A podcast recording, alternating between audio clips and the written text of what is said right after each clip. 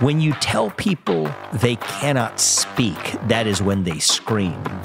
But when you tell people they cannot scream, that is when they tear things down. Hello there from Bedford. How are you all doing? It's been so good to get back home. So good to get back, see my family, prepare for the year ahead. Got loads happening with the podcast, with filmmaking, with the football club. I'm going to be keeping very, very busy. Anyway, welcome to the What Bitcoin Did podcast, which is brought to you by Gemini, the only place I'm using for buying Bitcoin. I'm your host, Peter McCormack, and today on the show, I've got Vivek Ramaswamy. Now, Vivek reached out, wanted to come on the show. He's a friend of Alex Epstein, and he's written this book called Woke Inc., which some of you might laugh at. They go, yeah, but Pete, you're pretty woke. Um, he talks a lot about free speech. He talks a lot about stakeholder capitalism. And some of the things he's talking about, I'm kind of interested in. I don't buy everything he's talking about, but I certainly found a bunch of subjects that I wanted to talk about with him when, especially when he talks about this managerial class that is the defining struggle of our time. Yeah, it's definitely an interesting subject to get into. I probably would like to talk to Vivek again sometime on the podcast. I've got no idea what you lot will make about this. Uh, I'll be interested in your feedback. Not sure if you know Vivek, but please do get in touch. You can get in touch about this or anything. Uh, my email address is hello at whatbitcoindid.com, and I will get back to you as soon as I can. Uh, welcome to the show, Vivek. I'm not going to attempt to pronounce your surname. Well, You can pronounce it. It's not that hard. Ramaswamy? Ramaswamy. Ramaswamy. It's Vivek like cake. Vivek. Uh, so not Vivek, so I've Yes, got that wrong. Vivek, and then Ramaswamy.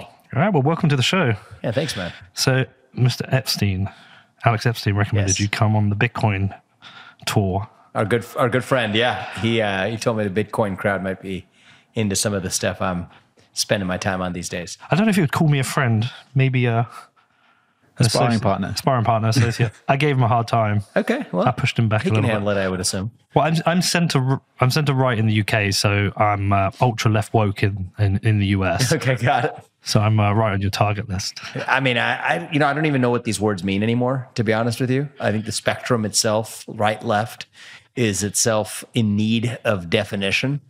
It is a skeleton that we try to hang things on, but uh, but I think that it's quite possibly even the wrong skeleton in the first place. Or obliterating, so we stop dividing it ourselves. Well, I mean, I'm not just one of these like unity, can't we all get along, come in the middle, centrist type of people. I I actually reject the idea that there is a unidimensional spectrum of left and right. I think there are many axes. And I think we sometimes in our political discourse try to retrofit a multidimensional axis into a bidirectional axis. And then we come up with curiosities that wonder why the Republicans can't settle on a speaker. And I think a lot of those curi I mean, to pick the, the news of this week, and a lot of those curiosities are explained by the fact that we're using the wrong framework in the first place. And so if I had to pick one, if I had to do my reductive version of it, I would at least pick a better reductive version than R versus D, Republican versus Democrat. I talk about this in the difference between the managerial class and the everyday citizen. If I had to pick one bidirectional axis that best described the two poles of American political struggle, it would be the members of the managerial class in government, in the private sector, in every institution we know, the hired hands who are supposed to manage through some level of bureaucracy an institution and then the everyday individuals who are supposed to be the people who that in, institution serves in a government that's in a, in a democracy that's a government and a citizen. But it could be the same in a corporation with you where you have the owners of the corporation versus the hired class that runs those corporations today in a nonprofit group it could be the cause or the people that it's supposed to serve versus the people who sit i love that passive verb sit on that on the board of that organization. And so anyway, that, that's kind of how I see the Yeah. world is you've got the managerial class, you've got the everyday citizen, and then you've got this weird third category of creators that, uh, that can maybe mediate the, you know, the, the other two groups. But, uh, it's a long way of saying, I, I don't know what left, right, British version versus American version exactly even mean these days. I think it's up to us to actually define what these words mean before we start using them. Yeah, it's tricky, man. Um, for me as a European, British European coming over to the US, it's particularly particularly tricky because we're I think in Europe we're not so divided based on our politics and specific issues don't always divide us uh, into our camps. Like we have conservatives and we have labor, mm-hmm. uh, which tends to be labor tends to be more working class. Tends to be conservatives tends to be more middle to upper class. Tends to be historically. But when a particular issue comes up, COVID would be as an example. We don't need to get into the politics of COVID itself, but people weren't split by whether they were conservative or labor. Mm-hmm. It just doesn't happen that way. Same, and I think it I think there's a number of issues we're not split because there's no religious context to our political parties the way there is, say, in the US. So I think those things get a bit tricky. I kind of like your framing, though. It's kind of like it's almost like uh, you're grouping people together based on their function in society. Yeah, and even their orientation towards how they live their lives, mm. even outside the realm of politics, right? I mean, let's just take in the corporate class. There's a fundamental difference between the person who runs a human resources department than the person who's tasked with founding the enterprise that led to the birth of that human resources department or the modal engineer who gets his 401k plan administered by that human resources department you know, one of those is the everyday citizen, one of those is the creator class, but then the human resources department person is the member of the managerial class. Or take a university, right? There's there's the professors, the creators, there's the students, the stakeholders for whom the university exists, and then there's the explosion of the million and a half associate deans of diversity, equity, inclusion, and associate deans of everything else that have actually created this the fat that comprises that organizational institution. And I just think that the moment we live in, if, if I had to pick, I mean, I don't like reducing things to, you know, you know, one shoehorning everything into one, you know, unidimensional axis anyway. But if I had to, it would be the distinction between the people who are the members of this managerial class, you know, the same people who become the associate deans are the same people who get some sort of third tier ambassadorship, who are the same people who are the, you know, deputies undersecretary of whatever in the US government it, it's the same kind of gene pool. It's the same sort of class of you know orientation of person that comprises this horizontal managerial class. And I think we live in a moment where many everyday citizens are frustrated that their own voice is is suppressed through the perpetuation of managerial bureaucracy that you know, is not particularly partisan in nature. I mean, I think it, I think we live in a moment where a lot of that managerial bureaucracy has been used to promote progressive or left wing agendas, and I think there are reasons for that. But I think it's the less interesting part of the dynamic, which is really one where the people who are the technocratic, bureaucratic managers wield a lot more societal clout and weight and relevance in influencing societal outcomes than everyday citizens, I'll call them individuals whose voice and vote were taught is supposed to count equally in a democratic body politic. Well, we at the moment in the UK have a bit of a rise up of the more kind of working class that you're talking about. We are experiencing a, a period of high levels of strikes. I don't know if you're following this in the UK. Mm-hmm. Only what I see briefly in the papers as reported through the Western American press. Yeah. Yeah. So we've had the nurses striking. Mm-hmm. Uh, and most of the strikes are on wages and conditions. And when they talk about conditions with these companies, it talks usually because some drive for efficiency is making people have to work particularly harder than normal in stressful conditions or introducing risk into the working environment. We've had the train drivers strike, we've had ambulance drivers strike, we've had um, the people who the police the road strike. There are strikes all over the UK at the moment. What are they striking against? See, this is what interests me because I have a view on this about what's going on in the West right now. But, well, but stri- in your in your particular case, what do you see them striking against? Well, I guess. I mean, you could argue if you're saying striking, they're striking for more money, but actually they're really striking against inflation because inflation has been so high in the UK, quoted at 10%, probably much higher. Mm-hmm that pe- these people cannot afford to live. I just made a film recently about inflation in the UK. We visited a food bank. I don't know if you have food banks here, but a food bank in the UK. People make donations, and then people are hard up who can't you know, feed themselves, and their equivalent of welfare doesn't go far enough. Uh, can go and get a bag of food to take home and feed their family.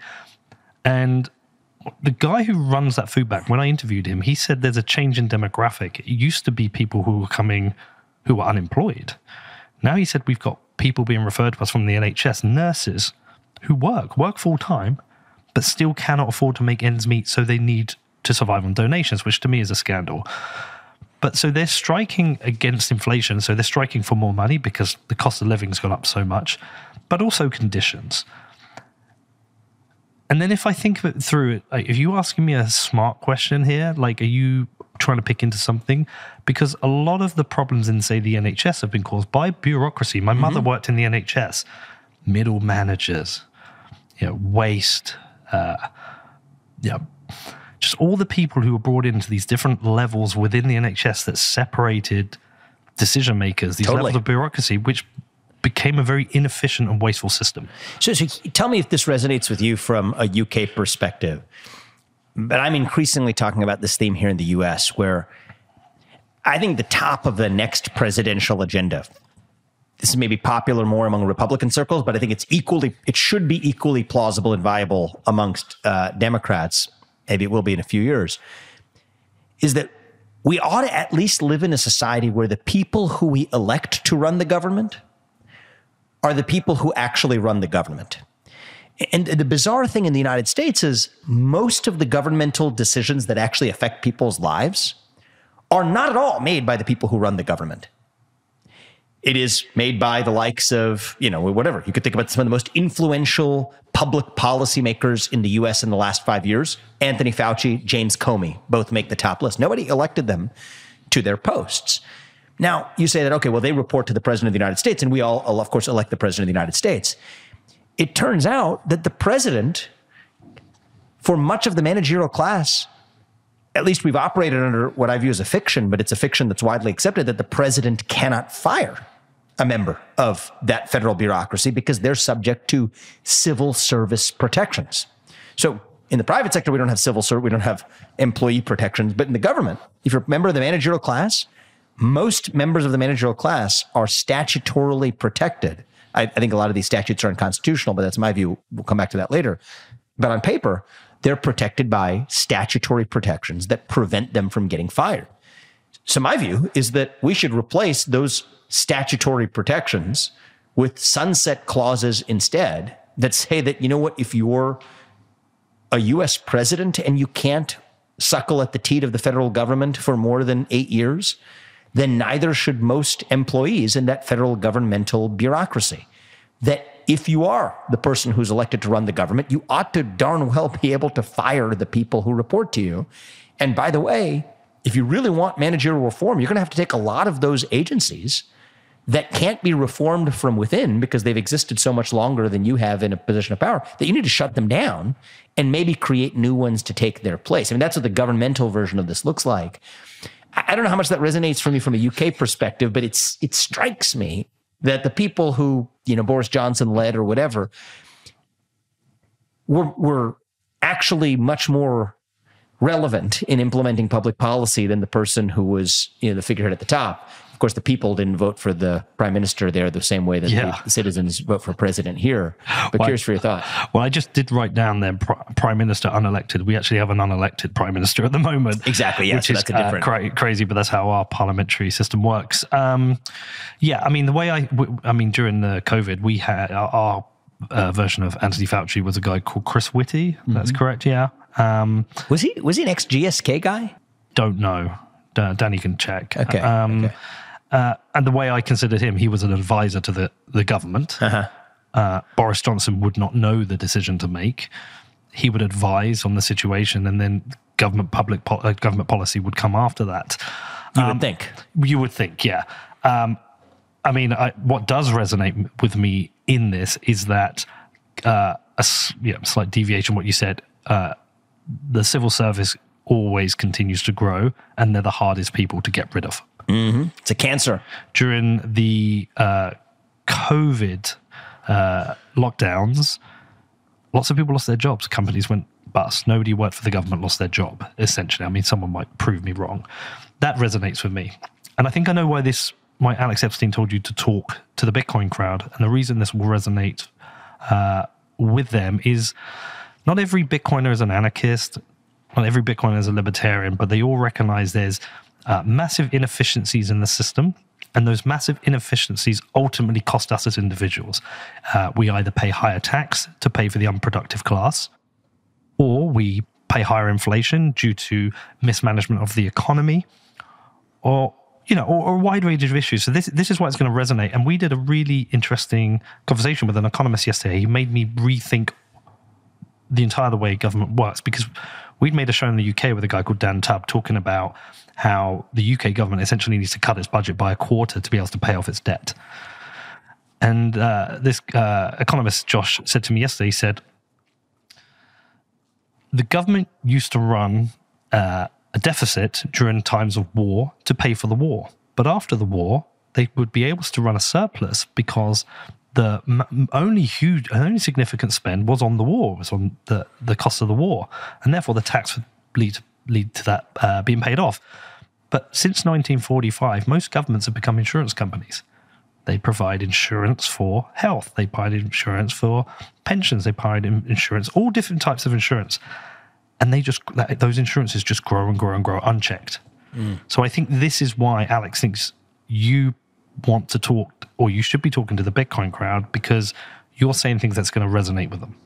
Yeah, I think that um, you know, I, mean, I think the Federal Reserve and the perpetuation of it is also also an extension of the managerial class. Uh, I think it is a one way ratchet as well. I think that the once you have added a managerial layer, then it's a lot more difficult to go in the direction of deconstructing it. It's especially true in government. I, I do think it's increasingly true in the private sector as well. One of the interesting things to me, I mean, just because it's been in the news so much recently with the so called Twitter files, is how much of those top policy decisions, I mean, these are foundational questions for the company, I mean, the existence of the company and its mission, were made not by the founder class or the CEO, but actually were made by a deep corporate equivalent to its deep state counterparts, if we're to use this, that terminology. And indeed, it was middle managers in government coordinating with middle managers at a social media company in Silicon Valley to decide what the public could and could not consume. When the people sitting atop those chains, the president of the United States on one hand, Jack Dorsey on the other, had no idea that this was actually happening beneath their own noses.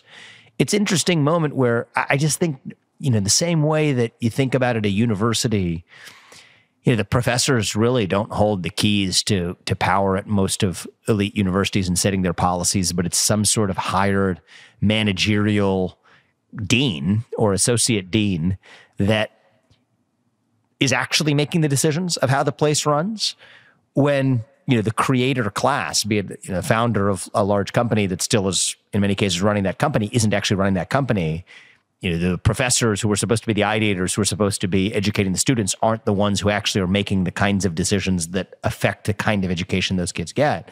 Similarly in government the people who we elect to run that government the people who we think you know, the president is the commander in chief isn't actually making the calls. It is a you know member of the managerial class in the military a member of the managerial class at the NIH a member of the managerial class at the FBI that's actually making the decisions that affect the way people live their lives. And i just think I am certainly a part of uh, what I think of as the great uprising that is the response to you know the the vision at the other end of the spectrum the great reset the dissolution of boundaries between the public and private sector so that their managerial leaders can work together to accomplish what neither could on its own.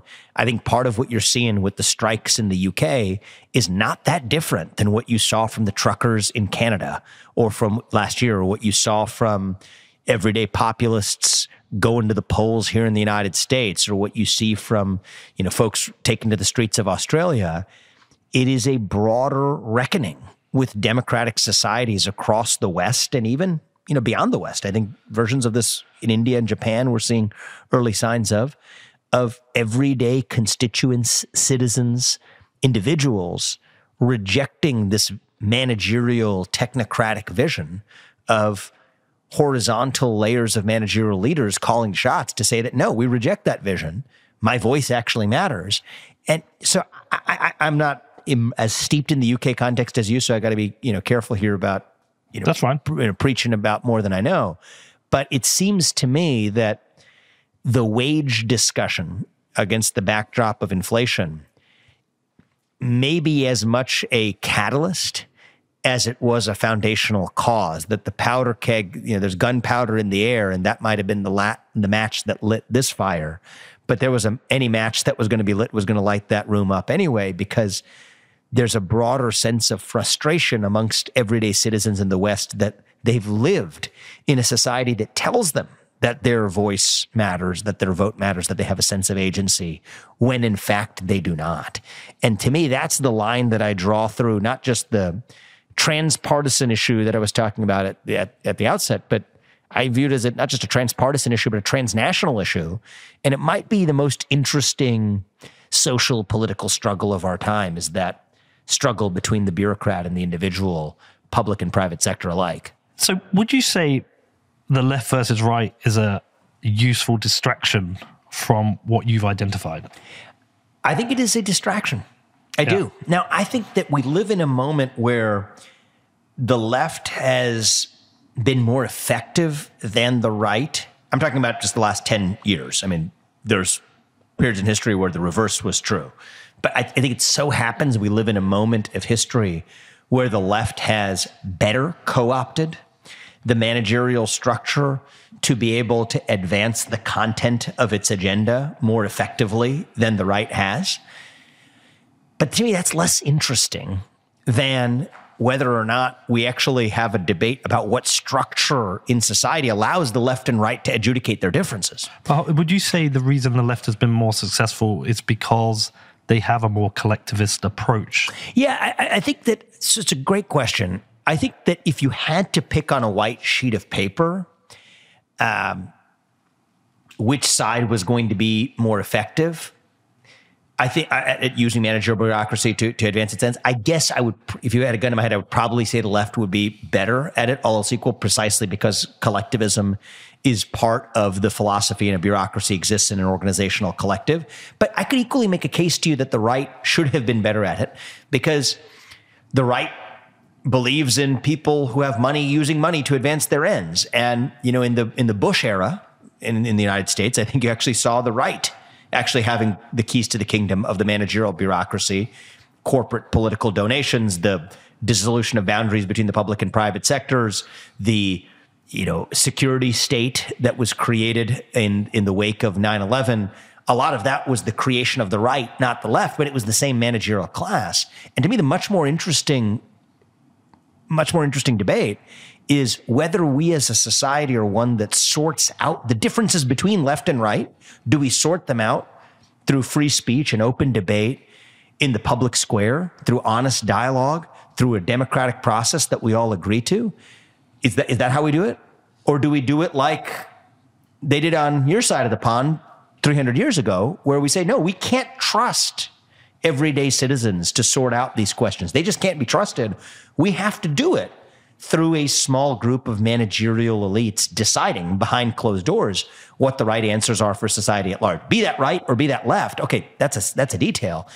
To me, that's a 1776 question, which is far more interesting than the superficial partisanry, you know, of how we how the media culture teaches us to retrofit these these divisions. They they shoehorn them into this artificial red versus blue debate when in fact the real deeper debate is what's the mechanism by which we sort out those differences at all. And that itself is actually an unsettled question right now. It's the most important unsettled question. And that's what I think is showing up amongst populists on the left and right, being among those that took to the trucker campaign in Canada or the people taken to the streets of Australia or even a populist movement in the US that doesn't support the same kinds of, of free market Reaganite economic policies that the Republican Party once did. That's not exactly what the nationalist populist movement in the United States is about right now. And it's what you see in the rift in the Republican Party between the 20 people who are holding up the election of Kevin McCarthy versus not. If you were viewing this through right versus left, you would say, oh, that's just dysfunction and people can't get their act together, the kind of boring stuff you see on television on a given day, without understanding the, that that's a symptom of a, of a of a deeper divide that does not track the red versus blue boundary, but tracks a very different boundary instead. Hmm. And I think I think you even see it in the you know I don't know how many people are aware of this, but there's still this you know whatever. Speaking of politics here, a an ongoing election for chair of the Republican National Committee for the RNC, and that's a hotly contested race too. And again, you have an incumbent that is a representative of the managerial class, and you have a disruptor who says, "No, we just need to stop making this a consultant-driven, you know, affair that you know pays off whoever needs to be paid off and creates an ossified managerial structure for how you even run that political party." And why do I bring that example up? It's a otherwise rather boring topic that you know ordinary people should not pay attention to or waste their time paying attention to but for the fact that it's an example how even within that political party shows up this same debate between managerialism and individualism. And and i think just think that's so much more close to the actual intuitions that move people who are taking to the streets to take to the streets rather than the content of some sort of like republic classical republican versus democrat debate which people have their views on it might be to motivate them enough to get to the ballot box or to argue at the dinner table but not to take to the streets mm. i think the people that gets things that gets people to the streets right now and it's happening more and more is not the debate about you know whether or not you believe in more regulation or less regulation or slightly higher taxes or slightly lower taxes or even you know, or even abortion. You know, I, I, mean, barely did it. That's not something that's galvanizing people and getting to the streets. What people galvanizing people and getting to the streets is: Do I live in a society that, regardless of what I has to say, value what I actually have to say in deciding how that society is run? Or do I live in a society where I am told the answer to that question, whether it's George Bush and Dick Cheney's security state in the mid 2000s, or whether it's the biosecurity state that was created in the aftermath of COVID? That was the, uh, I think that's, when you talk about people taking to the streets, that's the question that drives people to the streets. Hmm. The rest of them will have them arguing at the dinner, dinner, table and voting at the ballot box, but that's about it. I mean, I would disagree that uh, the vote on abortion didn't bring people to the streets. That, I, I, corrected myself. It yeah. did temporarily, but it, but but it was but it was fleeting. Yeah, but it was fleeting. It, people it took people to the ballot box. I think it affected you know how people voted in the November election. Of course, cycle. it was very but, negative for the Republicans. But it's not. But it's not that. But you don't see the the trucker protests, right? You don't see the Canadian trucker protests. You don't see the kind of the yellow people wearing yellow jackets or whatever yeah. in France coming out. That's a different energy. And it's a different energy because it tracks a more fundamental issue, which is a rules of the road issue. It's a rules of the road issue. I mean, I think free speech falls in this category, by the way. I don't view free speech as a substantive partisan political dispute, but again, another one of these fundamental rules of the road. You know, this is what I mean, I, as, as I frequently eh, you know, said in other forums, when you tell people they cannot speak, that is when they scream. But when you tell people they cannot scream, that is when they tear things down. And again, free speech is not you know, we live in a moment right now where that is more of a conservative, uh, you know, value than a than a liberal one. But that's pretty new. At its core, it is neither a conservative nor a liberal value. It is a foundational cornerstone value of one side of the 1776 question, which was different than the other side of the 1776 question. And I just think we live in a 1776 moment right now where the kinds of issues that most move us are closer to 1776 questions than they are to contemporary partisan questions. But we haven't yet caught up to that because that feels too weird to say out loud that we sort of pretend like they're just the same kinds of partisan questions that we were debating 10 years ago when in fact they're not. I think they're the kinds of questions that result in foundational reform convention of states kind of stuff that that's, you know, was the same the same sort of uh, the same sort of oddity in the water in 1776 to 1789 is the oddity in the water today. And I, I, think that's a good thing, by the way. Could be the subject of a national revival if we recognize that as opposed to you know, letting MSNBC and other cable television tell us about Republicans and Democrats.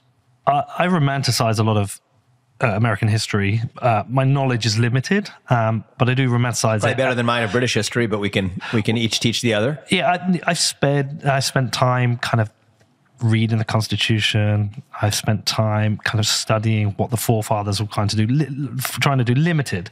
But my limited understanding is that as a group of people, they tried to plan as best a country that would keep the power in the hands of the people. Mm-hmm. They tried the best and they tried to foresee as much as they can. Obviously, they couldn't foresee internet and social media, like all this stuff, but they tried their best. And it now seems that uh, you don't have a political class that has the same integrity, or they come in green and the system changes them. They they can't make change. But they don't have that same integrity. It it feels more like they become opportunists at spotting how they can bend the system for their benefit. Now I might be being unfair there. No, I don't think you are. Okay, that's what it that's what it feels like to me. Um, I've noted AOC because it came up in a, one of our interviews recently that whether you like AOC, AOC or not, I'm not a huge fan, but I but I agreed with my other guests when they said when she first came on the scene, she was interesting. She would challenge people. She felt like she stood up for her constituents. And it feels like she's been just kind of co opted by the system. And I don't know if that is the incentives of what you can benefit to yourself, or it's the incentives of the system, the horse trading that we see on House of Cards on TV, where we learn about the horse trading. I don't know what it is. But when you talk about that like another 1776 moment, I feel like the US is there. Like you had a civil war before. I feel like you're having a cold civil war. Mm-hmm. Mm-hmm. I feel like you are.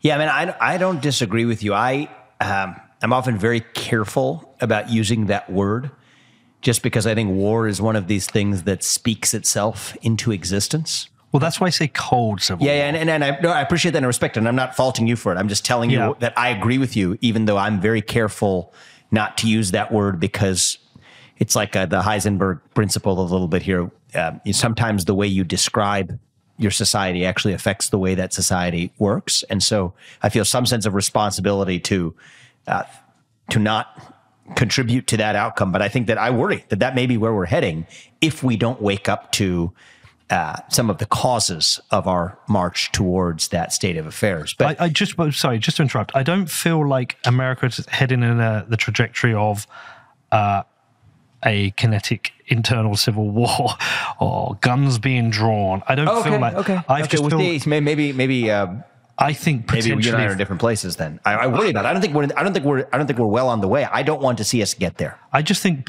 perhaps more a fracturing of the states.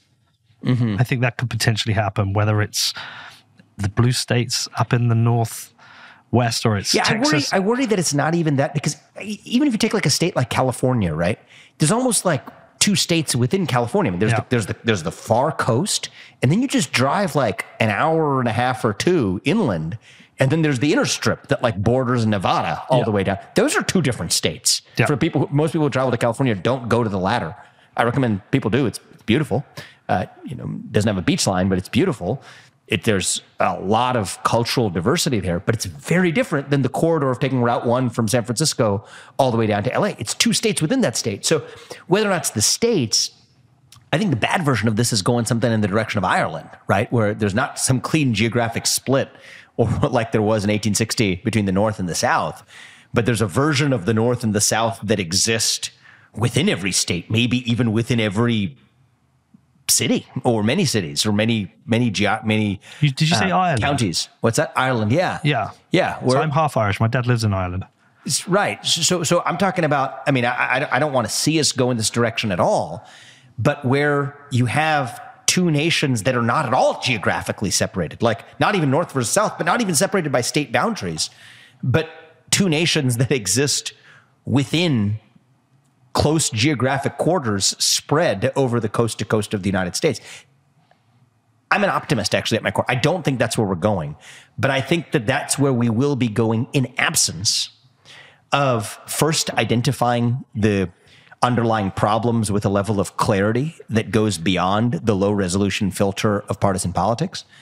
But second, without recreating or reviving that shared national identity that Yeah. bound us together. I mean, what if, if you ask an average person my age right now, one of my peers, you know, any, probably people of any age, what does it mean to be American in the year 2023?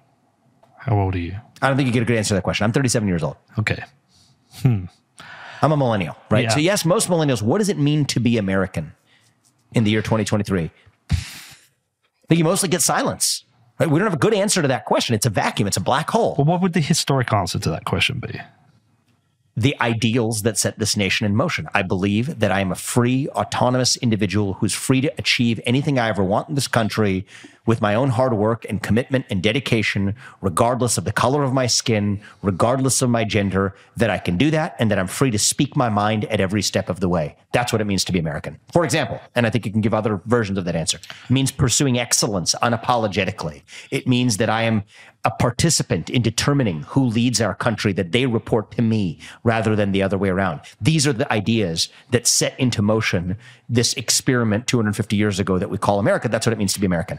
I don't think, I don't think my peers, I don't think our fellow citizens, even people who are older and younger than me today, both can say those things with conviction.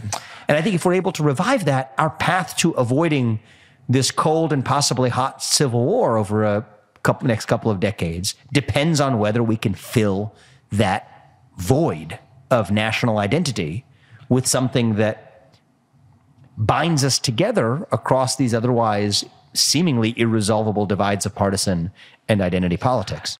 This show is brought to you by Wasabi, who I will now be using to make sure I keep my Bitcoin private. With the release of Wasabi 2.0, privacy is now effortless as a wallet has introduced privacy by default. Now, rather than having to choose to CoinJoin, this can be done automatically, so you just have to receive your Bitcoin, wait for the CoinJoin, and then you can spend freely. All the magic happens automatically in the background, which is a massive UX improvement which you know, that's always something I care about. Now, you do get additional privacy through Tor integration into Wasabi so you don't leak your IP address. There is also no more minimum denomination, so you can coin join any amount and there is no change, so any amount you receive from a coin join is private. Now, privacy is something I am definitely taking more seriously, and with the recently released Wasabi 2.0, this becomes so much easier. Now, if you do want to find out more, please head over to wasabiwallet.io, which is W A S A B I W A L L E T.io. Next up, we have Gemini, who I am using exclusively for buying and selling Bitcoin. But whilst we're at the bottom of a bear market, I'm only buying. We're hodlers, right? We hodl through this. Now, I have been using the Gemini app for buying the dips all through this, and I've also set up my DCA with twice monthly buys of Bitcoin. Both the app and the website make buying and selling Bitcoin super easy, and Gemini have invested in building leading industry security since day one. Gemini are also running a special offer for listeners of What Bitcoin Did. All you need to do is head over to gemini.com forward slash WBD, and new customers will get $20 in Bitcoin when they trade over $100 or more on Gemini. Now, if you want to find out more, please head over to gemini.com forward slash WBD. That is G E M I N I dot com forward slash WBD. Also, today we have Fidelity Investments. Now, one of the most regular emails I receive is people asking how to break into the industry. And Fidelity Investments reach out to me as they are looking to recruit hundreds of digitally native associates to their team to help shape the future of money. Now, Fidelity Investments is a diversified financial services provider with more than $7.2 trillion in client assets under administration and over 1.3 million trades each day and they have also been pioneers in the Bitcoin mining and asset management space. Now, they started in Bitcoin back in 2014 when they entered the mining space and have continued to grow their team and services ever since. And their in house fintech incubator is where the teams come up with innovative solutions to bridge the worlds of traditional finance and decentralization. Now, you have the chance to join them and directly impact how they deliver financial services to their customers and they provide the resources, training, and development to make you successful in this emergent industry. Now, if you want to learn more about this, then please head over to crypto.fidelitycareers.com. That is crypto.fidelitycareers.com. But I, I think I think people in Texas would say their kind of identity is what you've just said. I think they still would believe that. But I'm not sure if they'd say it as an American or a Texan. I think that's perhaps one of the issues is this kind of like this div- this divide that's built up between the left and the right. But the reason I find what you're saying so interesting is I go back to this example of the nurses. These nurses who are complaining that you know they, need a pay rise and the hours they're working, etc. They're campaigning together for the thing that's going to be the most impactful on their, life. And they could be from any part of the political spectrum, But that is the thing that's most important to them, and they're working together. And that's why I think what you're saying is super interesting. And I that's why I brought up the point like, is the left right a distraction from this? And then I think, well, the biggest problem you have here is the beneficiaries of this uh, managerial class are the people who get to maintain it. You, know, you mentioned the truckers. That was your worker class.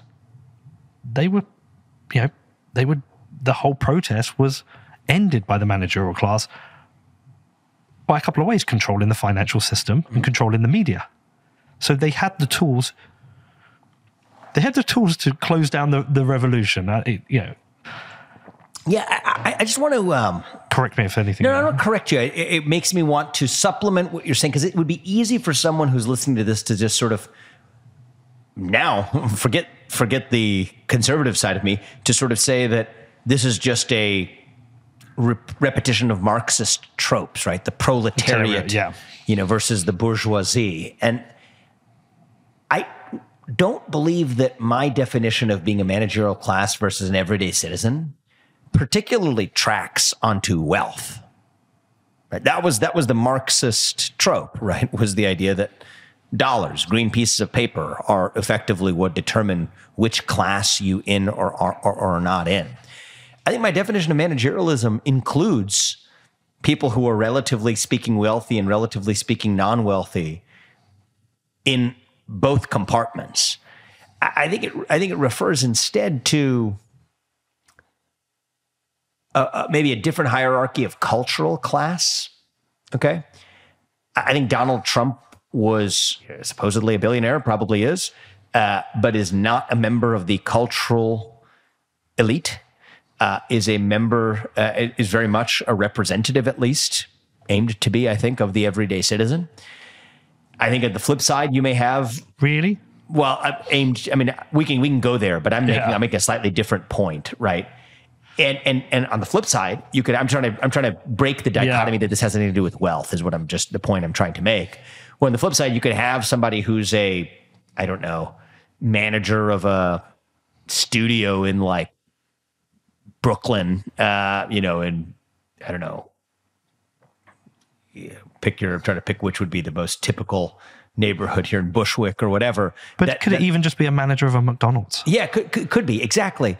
That doesn't make a particularly isn't particularly wealthy, but is a member of the managerial class. Anyway, I, mean, I think many associate deans at, at you know state universities probably fit this description too. Not particularly wealthy or among the highly highest paid Americans, but are still a member of that managerial class. So for me, this is not, it would be easy to mistake as the struggle between the workers and the and, uh, you know, hardworking people and the billionaire class. That's not how I actually see it. I see the three categories really creators, the managerial class, and the everyday citizen in all of the economic strata, all skin colors. It's not a black or white thing. It's not a gay or straight thing.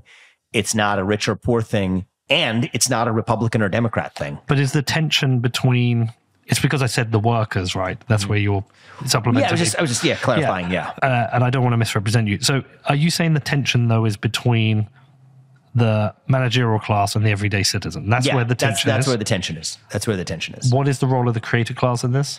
So the creator class is, I think, a rarer breed that is neither a member of the managerial class nor, in any sense of the word, an everyday citizen. I mean, they're rarer people who are born to create things that did not exist in the world. What is the role of the creator class? I think can vary over the course of different periods in history. Right now, I think the right call to action for the creator class is to deliver the tools to the everyday citizen to unshackle themselves from the chokehold of the manager, managerial bureaucracy and Like- the technocrats. Bitcoin. Potentially. Potentially. Yeah. So Satoshi was part of the creator class, Absolutely a member of the creator class. and we have a tool here. I mean, I think Elon Musk buying Twitter and taking half the managerial ranks out and firing them on the first day is Elon Musk is not an everyday citizen, but nor is he a member of the managerial class.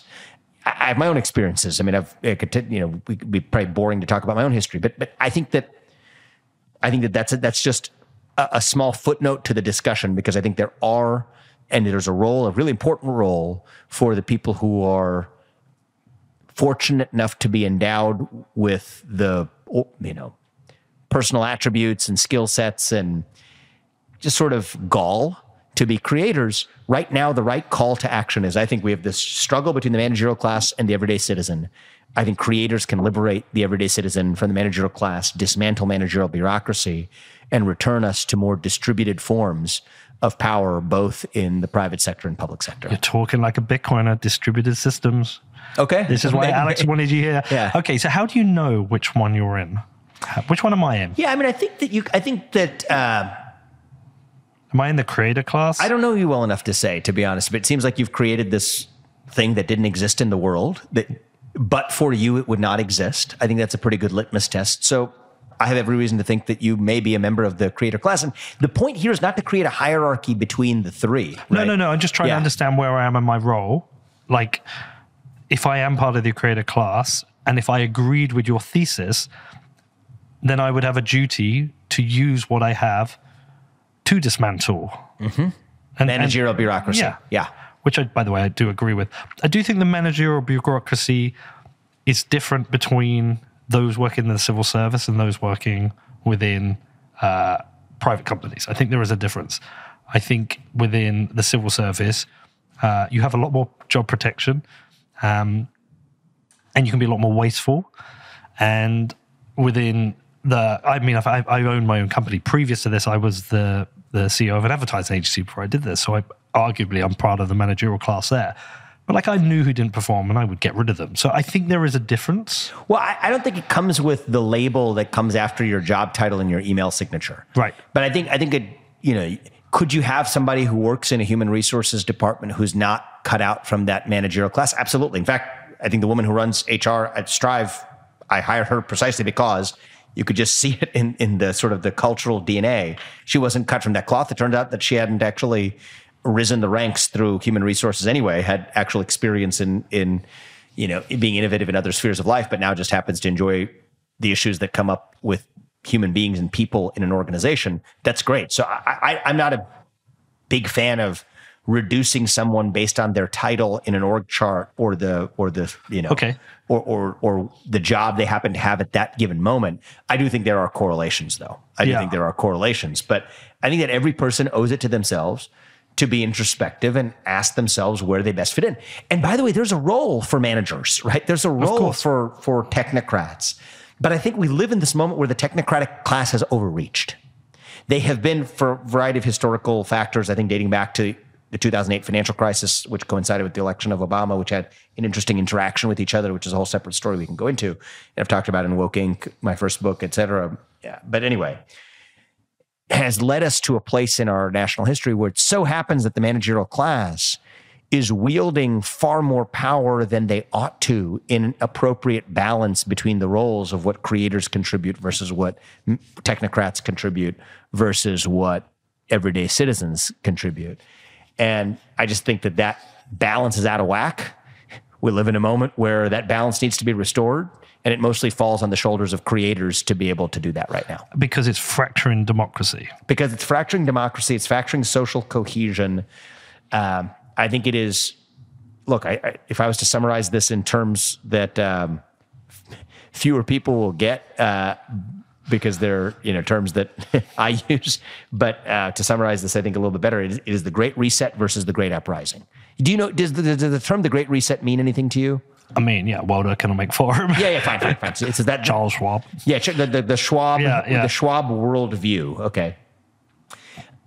On one end of the spectrum, which calls for the dissolution of boundaries between public private sectors so that leaders can work together to address shared global challenges. That's what Klaus Schwab would say. Mm-hmm. Is that government alone is not stepping up to the plate, but neither is capitalism, that leaders must work, work together Yeah. in the mountaintops of Davos to join forces to address these shared global challenges. Okay, so that's the vision of the Great Reset. The Great Uprising basically says hell no to that vision. I will not have that. And I worry that they're on a collision course that actually will leave us with the whole thing burned down. And I think the role for creators is to say that, you know what, we don't need to burn the. Sometimes get, an institution gets so rotten that, that completely um, dismantling it and replacing it is the only option that's left. But it's not the option I would prefer if we actually address the problem sooner. It's that institutions and their technocrats who were put in their respective positions went back to confining themselves to the scope of what they were supposed to do rather than taking on a far greater role within that organization or a far greater role for that organization within a society than was ever envisioned. So I think it's a little bit of institutional mm. overreach and technocratic overreach that we need to contain. And if we don't contain it, well, then the great uprising, burning the whole thing down, is going to be the only solution that's left. And I don't think that's good. And I think that's why the role of the creator class is to hopefully, you know, achieve deliverance for the everyday citizens who are constrained by managerial overreach before it's too late. And then once it is too late, then I'm going to be part of the great uprising too, to say the only solution left is to burn it down and create something new to take its place. But in the meantime, I, I hope the I hope the creator class can rise to the occasion to do what's needed what is actually at stake here? So you've observed this, and I'm still not entirely clear on the delineation between the managerial class and, and the everyday citizen, but we can come back to that. Yeah. But what is at stake here? When, when you look at this and you look at the trajectory of this kind of integration of the World Economic Forum within government, um, I, th- I think I've read about it. The there's um this has happened with the Trudeau government. I don't know if that was can't remember what show was that with Mark Moss where we covered this. But anyway, by the way, um, what is the trajectory you're seeing and what is at risk? Mm-hmm. What is at risk is the. I'm going to give it to you in an American context. I, I will say the continuation of the American experiment itself. But it's even bigger than that because the stakes matter for the rest of the world too. Okay, the American experiment was more than just about the geographic bounds of this place we call America. It was about a vision for organizing a society where individuals could be trusted to determine and to have an equal stake in determining what the common good was, what the direction of that society was, for better or worse. The existence of a self governing democratic republic itself, a self governing constitutional republic, that is what's at stake what we see today is, I think, a hollowed out husk of that constitutional republic where we tell ourselves that we live in a tripartite system of checks and balances, when in fact, members of that tripartite system of checks and balances are regularly co opting private companies to do through the back door what they could not get done through the front door under constitutional constraints two prominent examples. One is technology based censorship. The government can't take down speech that it doesn't want to on the internet. No problem. We're going to delegate it to a private company to do our dirty work instead. That's what's happening at Twitter, Facebook. And we can go into the specific examples, but I think it's now unambiguous yeah. that that's exactly what the federal government has been doing. I don't call it big tech censorship anymore. I call it what I believe it is government tech censorship. And okay? you was that happening historically under Trump's go, or was this purely a Biden administration thing? I think that this is uh, it's like a hockey stick curve in the last three years. Okay, I think a lot of this happened. A lot of this started during COVID at the level of the states and took off dramatically with the Biden administration taking office. But but was it happening under Trump's well, government? I think it wasn't happening not, maybe not because he didn't want it to happen, but because the private sector leaders who happened to have been in charge were not as amenable to doing it anyway. Right. Yeah. He convened a group of CEOs at the White House, and what did they do? They disbanded, right? Because they were able to signal virtue at a time when that was culturally popular and the cool thing to do. So whether or not Trump did it because of lack of intention or lack of effectiveness is a, is a separate debate to be had. But I think the fact of the matter, the effectiveness of this actually working took off astronomically under President Biden. Okay. It actually took off under President Obama, took a break under President Biden, then took off under took off under President Biden again. So you mean under a break under Trump? A break under Trump, yeah. yeah. I mean, just to give you one example, right? So, so after the 2008 financial crisis, and I, and I write about this extensively in Woke Inc., but there's an interesting uh, thing that happened in the Obama administration, which was there was the Tea Party that took control of Congress in 2010, and Obama wanted to actually pass a budget that included federal government money being used to donate money to nonprofits, right? Well, the Tea Party led Congress said, no, we're not going to allocate budget money for you, but that's, you know, call it obstructionist, call it what you want. That's constitutional democracy. However, what did the Obama Department of Justice do? And, and this is, I think, where this trend really started to take off. That's why I'm bringing up this particular example.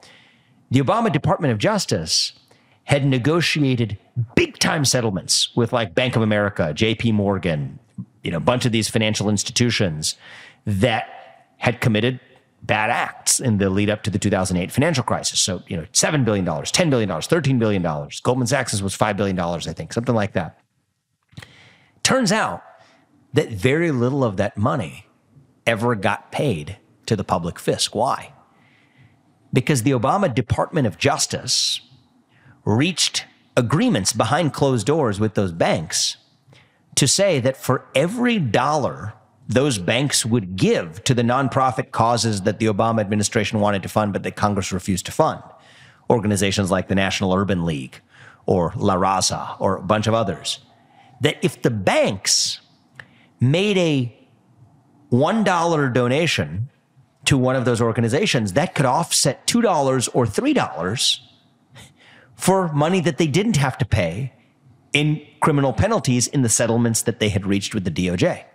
Now, if you're a bank, this is a good deal. First Yeah, of all, deal. first of all, less money that you have to pay.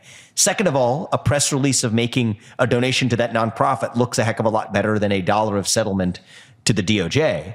And third, by the way, some of these are 501c3 organizations, so that's tax deductible anyway. But that's put that to one side. That's another side financial benefit. So banks being fond of money were actually happy to take this trade. But it was it was sort of this devious sort of this perverted mechanism of the government effectuating a public policy that the three-partite pa- separation of power, balance of power regime said, okay, said no, we're, we're not using public taxpayer money to fund these causes. That you found the government delegating that work to these private parties instead. That that Do we not the- just call that a loophole? I don't call it a loophole. I call it a an exploitation of the system, a perversion of the system. It's not a loophole because I don't even think it was constitutional, right? I, I think this stuff was this stuff was illegal under the Constitution. But it happened. And then it became a new norm that then became codified. So then when you get to the Biden administration and the White House that then calls Twitter officials in and says, hey, why haven't you taken down this specific critic of the government? First and last name, let's name one, Alex Berenson, whatever. You don't take down that individual why haven't you taken them down? And by the way, we're your regulator. And by the way, we're going to break you up and regulate you unless you do the things that we need you to do take down hate speech and misinformation as we define it, take down that individual. Look, this is the stuff that had our founding fathers w- rolling over in their yeah. graves. The First Amendment exists if it exists for one thing it is to give citizens the freedom to criticize their government. Okay? Well, it turns out that if you tell that citizen that they can't criticize the government, the government isn't doing it directly. They're just using a private company to do it. That's the Obama version of this. And Yeah, then you the- see the same thing with COVID policy. And then you see the same thing with, you know, John Kerry. This will be the last example in the litany, but I just want to give you how, Yeah, yeah. a sense of how ubiquitous this is. The Green New Deal can't pass it through Congress. No problem. John Kerry, the climate czar, self-appointed climate envoy, self-described climate envoy in the U.S., pressures every major financial institution to sign the climate pledge instead that enter the net zero US banking alliance to effectuate the same goals that they couldn't pass through the front door of Congress. So I do think that this has become ubiquitous. I do think that it has been more prevalent over the last decade under Democratic administrations than Republican ones. But I think Democrats and Republicans ought to be equally concerned because this is not how we live in a constitutional republic. This is a perversion of the rules of the road themselves. And at least let's agree on what the road is. My cars might win, might go faster than yours sometimes, and your cars might beat mine in the race sometimes. But at least we agree on the road. And I think that that is a that the, the, deeper sociopolitical debates of our time are actually agreeing on the rules of the road themselves rather than on the content of the cars that ride them. Yeah, so I, I can imagine the break under Trump's probably going back to your point you were trying to make with Trump earlier, in that he, there's like part of him that's outside of the system. A big part of it. Yeah, Yeah, yeah. yeah. And it, like you can He was argue- never part of the intelligentsia elite. No. He was always an outsider to that. and there's a, there's an argument that he's maybe part of the creator class. Maybe. maybe, but but you could see him spanning. But like you can see how therefore when he came in, you know, his whole shtick was a threat to this managerial class because he didn't give a fuck, right? Mm-hmm. Oh, he- he I just mean, didn't give a fuck. That was what the drain the swamp philosophy was all about. Now, as a side note, I do not believe that he was nearly as effective as he should have been, or I would have wanted him to be, in actually draining the swamp. Trump did not drain the swamp. No. The swamp drained Trump. yeah, I think he, I, That's a think, separate I think he had some personality weaknesses personally, but like, You think? Really? yeah, I- Interesting. yeah, I, I, yeah, well, no, yeah, like it's more of a, a an, an ego thing. Like, Yeah, I mean, and, and, and you know, in some ways, I think that's part of what you're seeing even in the rift between the MAGA movement in the United States and Trump himself, because you know, Trump was a great vehicle for advancing that, but he is not the end all be all of it. There's something that lives, a movement that lives beyond that of reviving the American nation that outlives this particular individual. And we're all flawed individuals, right? He was one of he was one of those flawed individuals. But anyway, the system had an immune system response to him because he uh, was a financially empowered and then became politically empowered version of somebody who was whose sole purpose was to dismantle the managerial class. And I think his heart was in the right place in trying to do so. He just wasn't effective at doing it. Actually, is my net assessment of it. yeah, I, th- I think that's that's a pretty fair assessment. Danny, I, I feel like you were looking for receipts on that Obama thing. I mean, I was looking through a few things, but it's all there. It's all there. Mm-hmm. Amazing. I mean, I wrote a book on this stuff, so it, it better be there. I'd be embarrassed. Is but, that the uh, Woke, Inc. book or a separate Woke book? Was the first, yeah. Yeah. So, what is the answer then? Like, what do you, you know, you, you're very good at outlining what the issue is. I'm on board. I'm completely on board. I understand it. And I do believe the left v right is a distraction. And I do believe the people who control the media control the left v right I agree with you. uh, fight. And they keep us distracted and fight with each other. I don't feel like it's conspiracy theorists saying that, but I think it's more of a US problem than a UK problem. We don't really have this problem in the same way. It exists. Yeah, I think you don't. And, and as as we were having this conversation, this is really interesting to me. Um, Do you know what? Sorry, do you know why I don't think we have it? you you go first, and I'll tell you my insight. I think, but you, I want to make sure I'm hearing you correctly. I mean, there's a couple of couple of reasons. My primary reason, I'll let Danny answer as well on this one because yeah, he's from the UK as well. But we don't have left v right media Oh, interesting. in the same way you do. We have. We don't really have conservative TV channels or Labour TV channels. And you know what? With someone like the BBC, everyone kind of gets a fair, go. And I do believe like our journalism is a little bit more investigative in the mainstream, not the independents. And so I don't feel like we're being, I don't believe we're being sent propaganda to separate us to sell advertising. I just don't believe that's happening like it is in the US, which, like, I put the majority of this down to the media. Who, like, where are the incentives? Who's incentivized to divide us? Well, it's Fox News and MSNBC, so they can sell their advertising. I mean, they, you know, Okay, so that's one explanation. Yeah. It's interesting. I'll ponder that. Yeah. how, what do you think, Danny? I definitely agree on the media thing. I think our media is way less partisan. Um, I think this is a massive generalization and could be totally wrong. I think we're also slightly less opinionated and slightly less confrontational. Uh, Yeah, just by nature. I think I think that's a big factor too, and that that related to the point. Are I you was saying we're more make. civilized? more civil? yes, more civil. civil and civilized can be, can be very different things. Yeah, Uh, uh, you know, I think, um, and, and, and an American and a Brit would see which one was civilized differently, maybe. But I think that that, that touches on a cultural difference too. Is in the American context, maybe, maybe you'll be upset at me for saying this, and I'm just spouting off here too. I need to think about. This. I'm not that nationalistic. Okay, but but you know, and I'm not committing myself to this view right now. I'm just thinking out loud. But I think there's there's like a bit there's a special betrayal about it in the American context, which is that in some ways you guys I'm saying this jokingly, but you guys were always at your at your historical roots and core the OGs of the monarchical model anyway, right? That was part of the Western European model of social governance until the American Revolution, that then spread back to the French Revolution, that then gave rise to this idea of constitutional self governing democratic republics. Like it was you guys copying us, if I may say it that way, that here, when we then resort back to the monarchical model, the aristocratic model of managerialism, it feels like an even deeper betrayal of what the thing even is, Whereas there, it feels like you're just shedding the skin that you happen to have worn for 250 years. You've also been along for a lot longer, right? So this could just be a temporary blip in history. And it's like, ah, okay, you know, we did that constitutional self governing democracy thing, but hey, we did the other thing for a lot longer. And so maybe that little trend passed. And, uh, you know, okay, it's one thing versus the other. And you'll have some people who are upset about it in the present time, but it's against a historical backdrop that's much, much longer, much older. It's a deeper, rich history that goes much further back than this nation's does. You know, I'm putting aside the Native American predecessors to the U.S. or whatever, but the, America as we know it. Whereas in America, that's all we've ever known. In fact, the whole premise was that project.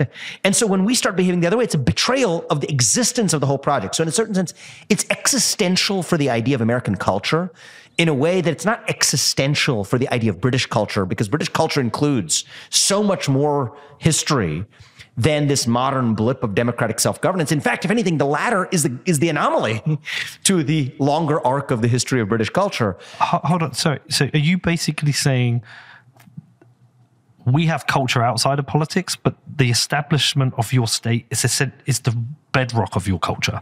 Yeah, I, I just that I, makes sense to me. Yeah, yeah. I mean, I what what you are thinking when you say that is exactly what I'm saying too. I would phrase it slightly differently, but yes. How would you phrase it? So I I would say that maybe to make it this very simple, I would say that monarchy is part of British culture. I mean, it's kind of culturally is right now. I mean, if you think about the passing of the Queen, how much that reawakened British national identity was tapping into something dormant. But just look at most of British history. It's been run under monarchy. Hasn't for the last, you know, seven decades or eight decades, seven decades, you know, under where the political power was mostly wielded. But that was the anomaly and maybe that became the new norm, but if that stops being the new norm and you go back to centralized technocracy, elite, enlightened managerial leaders going back to wielding power that drains the voice of the everyday citizen, it doesn't feel like there's much at, as much at stake because you may just be reverting back to what the essence was. Whereas here, the whole essence, the whole darn ball game was based on the idea of rejecting that. Like that's the entire American identity was born on the idea of unshackling ourselves from centralized, aristocratic, monarchical exercise of power over the everyday citizen to say that the person who's in charge reports to me rather than the other way around. So when we start behaving the other way, the whole identity is gone. There are Bitcoiners, very well known, prominent Bitcoiners, who actually would argue for a return to a monarchy over democracy. They would say democracy has, has failed. Um, probably for similar reasons that you're pointing out, that yeah, managerial class. I understand that argument. I do. I do. The uh, reason they prefer a monarchy is that you've democracy can create a mob, right? Yeah. So. Whereas, like, you've essentially got an individual right. has to keep the country happy, and if they don't, you have a revolution. That's right. That's right. So, so, so I get that, and I'm deeply I'm. But it, but it sort of gets it. So all I would say is uh, when I'm using the word democracy, now let's get one more level specific, which is I'm using it. There's two senses of democracy. Yeah. Actually, America was born not as a democracy, but as a constitutional republic. And yes, I've been trying as much as I can to use that term here, but it's a little bit of a mouthful. But there's a big distinction. So I, I, I think that America was purposefully not born in the image of a direct democracy because direct democracy can lead to the tyranny of the same form that I'm using shorthand monarchy for. And you can actually have a version of the Austro Hungarian monarchy that actually looks very different than.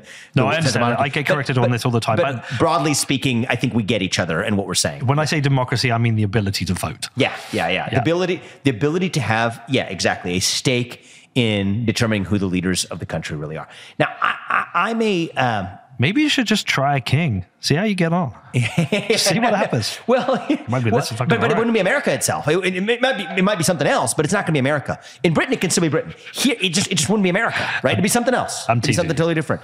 But that but that's why it strikes a different valence here than it does over there. Is that the whole dang thing? And so, what's the solution? You're asking earlier. I think it is a revival of shared American identity at a moment where we lack one. And I think that that could go a long way from a different angle too, right? Speaking from my millennial seat again. Like our generation is very hungry for a cause, for purpose, for identity. We, we just hunger for these things. We suffer from widespread depression and anxiety and insecurity and loneliness we flock to secular religions like wokeism or transgenderism or climatism or covidism or whatever it is because we're hungry for a deeper purpose and we serially hunt from one to the next, not knowing what we're even searching for. And I personally think part of what we hunger for is a nation, is that nation. And a revival of that nation built around the unapologetic pursuit of excellence. That's how I frame it. That was my, what my second book was all about. But maybe somebody else can frame it differently. But reviving that national identity and filling that hole, that vacuum, should be the our calling. I think it should be the calling of the GOP because the GOP is itself as a party in search of an identity, so it might as well be this. But I think if we can fill that generational hunger for purpose and meaning and identity and move beyond this mistaken decade of celebrating our diversity I, I, think we've become very smitten with that over the last decade. I think our diversity is completely meaningless if there's nothing greater that binds us together across that diversity, or else we're nothing more than this group of different looking higher mammals roaming a common geographic terrain, doing what our smartphone told us to do on a given day. That's not the American idea, right? American idea is that there's a set of ideals that bind us together across our different demographic and genetic attributes.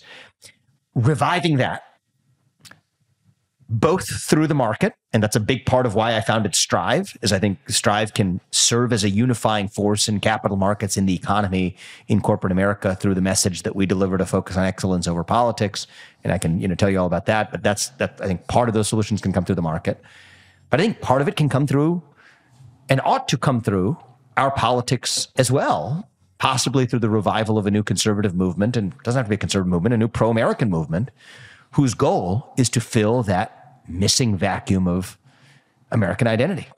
And I think there's an opportunity to do that. And hopefully the next 24 months are all about that with, uh, with the season that we have coming up in this country. This show is brought to you by Bit Casino. Established in 2013, Bit Casino was the first licensed Bitcoin casino, and they are trusted by tens of thousands of players worldwide. Not only do they have cutting edge security, but they also have fast withdrawals and VIP experiences that money can't buy with over 2,800 games and tournaments to compete against each other and 24 7 live chat support. Bit Casino is the best Bitcoin casino that you can go to. Now, if you want to find out more about Bit Casino, the first Bitcoin casino to win an EGR award, head over to bitcasino.io, which is B I T C A S I N O.io. And please remember to gamble responsibly.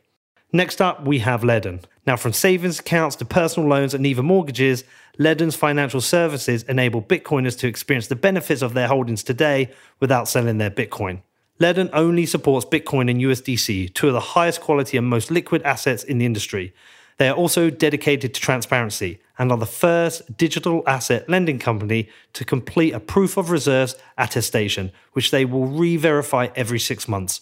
With multilingual support on standby 24 7, Ledn is there to support all your needs. And not only a Ledn sponsor, I am also a customer of theirs too. Now, if you want to find out more, please head over to ledn.io, which is L E D N.io. Also, today we have Ledger. Now, recent events have highlighted just how important self custody is, and Ledger is the smartest and easiest way for you to take control of your Bitcoin. And the world's most popular hardware wallet just got better. Ledger have recently announced the launch of their Nano S Plus. The larger screen makes it easier to manage and verify your Bitcoin transactions, and the Nano S Plus maintains the same high level of security as all other Ledger products. Now, I have been a Ledger customer since early 2017, before I even started this podcast, and I absolutely love the S Plus. If you want to find out more and purchase a hardware wallet from Ledger, then please head over to shop.ledger.com, which is S H O P www.ledger.com. What if you're wrong, Vivek? So, what if there is a what if this push and pull at the moment is uh one like a, a, a part that's pulling back towards traditional historic American values that were built out of the Constitution, well, 1776. And what if the other side is a pull towards more kind of how would I put it? Um, European kind of ideals and values. It's great framing, actually. And and the reason I ask this because, it, yeah, I'm sure, Danny, we saw a poll once where it was like, America's pretty much kind of 50 50, let's say 50 50 Republican Democratic. I know it's not exactly, just for the sake of this. But if the world was to vote, whether they're Republican Democratic, it was largely swayed towards the Democratic side. I cannot remember where I saw this. Like if you suddenly imported 70 million uh, British people into America and they were voting, it wouldn't be a 50 50. It wouldn't even be close. The majority would be voting Democrat. Because even on, this is why I made that joke to you at the very start. Uh, I'm a centre right in the UK, and the people here think I'm a woke liberal. Mm-hmm.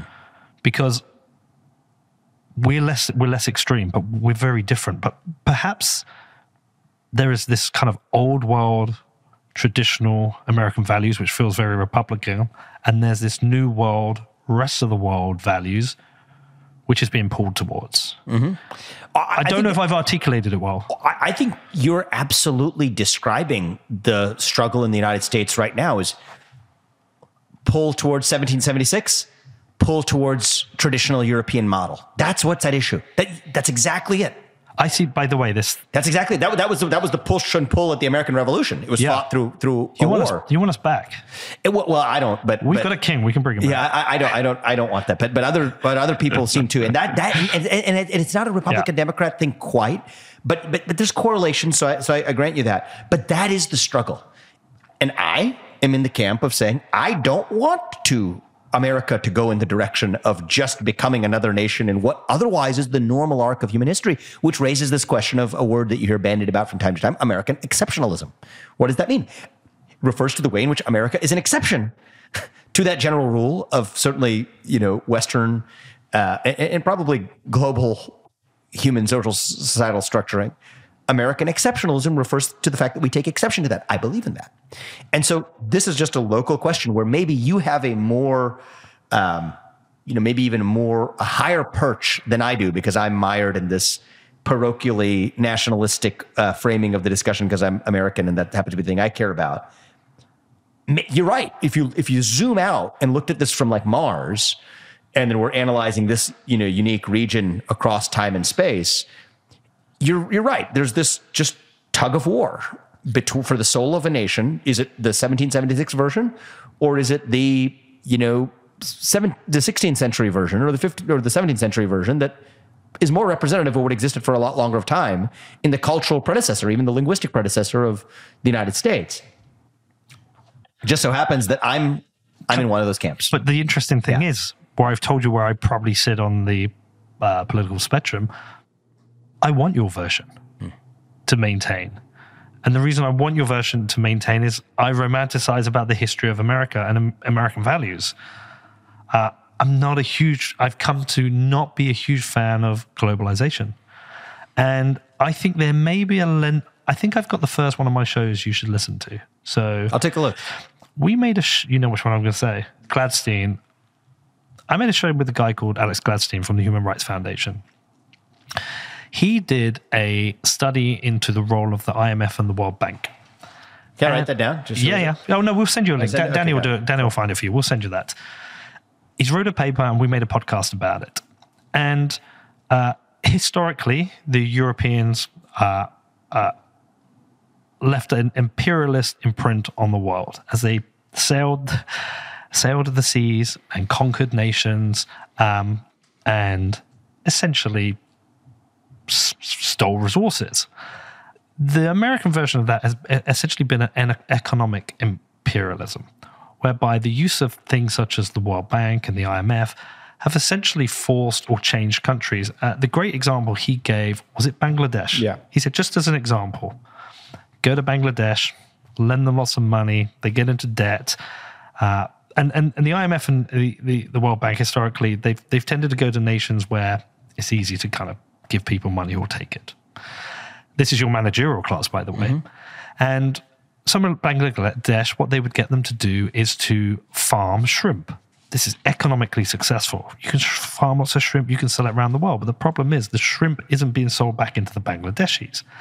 And so, what's tended to happen? These nations have become dependent on the dollar. They've become dependent on debt, and this has allowed America and you know other European nations to maintain their rich, successful, expensive. The lifestyles we get to live are based on the resources being extracted from the developing world or poorer nations. Mm-hmm.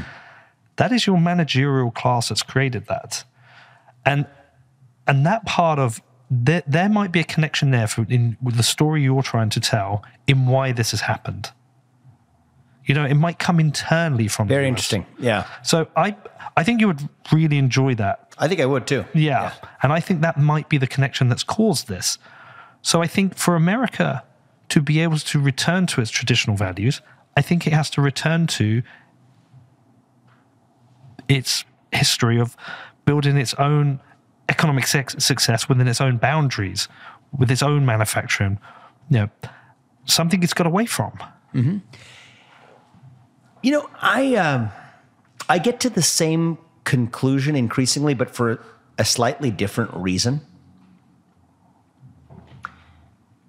It changes the topic a little bit, but it actually is, a, is an interesting bridge to go there because there's, there's much more to say about what you just brought up. But but anyway, I I actually get there from a national security perspective. Um, I actually think that I actually think that the necessity of defeating China, both economically and militarily, or, or I should more precisely say economically, so that we don't have to militarily, which I think is the far preferable way for this to play out, leads to that same place, not out of some sort of economically protectionist or even culturally protectionist motivation, but just out of a national security, uh, existential vantage point. And you know, I think an interesting thing about this, you know, defeating China question is the major difference that the US faces right now. It's a challenge. I think this is one of the complex challenges of public policy making in the United States, of foreign policy right now in this unique moment we live in is unlike the Cold War of the 20th century, where the US defeated a mighty rival in the USSR, we never relied on the USSR to provide the shoes on our feet and the phones in our pockets. And I think today we do rely on our arch rival, dare I say, enemy for providing the shoes on our feet and the phones in our pockets. But they that's that is a bilateral relationship. They rely on you. Yeah, but but one was far ahead of the other and used that to be able to make itself appear from a vantage point where it began nowhere near that peer. Of course, yeah. At the time I of the fall of the. Soviet Union. Yes. so, so that was exactly that's already a win for for China, right? Now it's to potentially even surpass and be in a position of greater um, global authority. But you know, I think the first stop Xi Jinping wants to get to is to an unambiguously uh, non-unipolar but bipolar global order, right? And so that's destination number one. Destination number two will be to recreate a unipolar world in which China is the center of gravity of that unipolar world rather than the United States. But I am perhaps optimistically from a US standpoint, not yet conceding that we are yet at a stable equilibrium of a bipolar world order, but in China's march, They're seemingly inexorable march towards that new stable equilibrium, part of what got them there was kind of like Greece with Troy, delivering a Trojan horse that they knew we could not resist, which was the Trojan horse of capitalism itself, global capitalism in air quotes. Capitalism in air quotes because they were really pulling mercantilist strings from behind the scenes, but it, deluding us into thinking that it was capitalism, much as you know Greece deluded Troy into thinking that it actually was just a beautiful Trojan horse, when in fact there were a lot of other agendas at work that you know wor- did their work once global capitalism had become the vector for delivering it. So I think anyway, the complicated challenge for the United States right now is how do we defeat an enemy that we depend on to power our modern way of life? And I think that the short answer is that's going to, if we're going to do it, involve the pain of ripping off a band aid, of incurring some short term economic cost in order to protect ourselves against existential long run risk. I mean, I think semiconductor self reliance is a big part of that. That's going to take a long time to get there. I mean, those are the chips that power the phones, the laptops we use, that power the cameras that are recording this conversation. Leading edge semiconductors come from Taiwan. We're going to have to protect Taiwan from invasion until we build up our semiconductor production capabilities here in the United States. It is shameful that we got this far to have relied on a random island in the middle of the South China Sea to power our entire modern way of life. For the refrigerator that kept this can of water cold before you kindly brought it out for me here is probably powered. I'm looking at it right now. I can tell it's the kind of refrigerator probably powered by an advanced semiconductor. Those aren't made here. Those are made in Taiwan. But anyway, my reason why I bring that up is I think it's just as a national security matter, it's table stakes for us getting there to be able to make more of those things here. And then, and then I'm, I'm, I'm a little less so then, like many of my friends on the populist right. Um, you know, the Josh Hawley, you know, JD Vance kind of crowd, you know, who would also just believe we need to do that for sense of American pride and economic, you know, protection of workers. I, I don't begrudge those benefits, but I think the main motivation for me to support those same policies is just our national security agenda vis-a-vis China. Um, but but all to say that these things aren't necessarily separable from one another. They they go hand in hand together. And there, I think you have you know two prongs of a policy agenda that can lead to that national. Actually, we've talked about three of them. we talked about restoring free speech. We talked about dismantling the managerial class. We talked about defeating China economically so that we don't have to militarily. And I could go on for hours about that, including my views on what that means for energy policy in this country.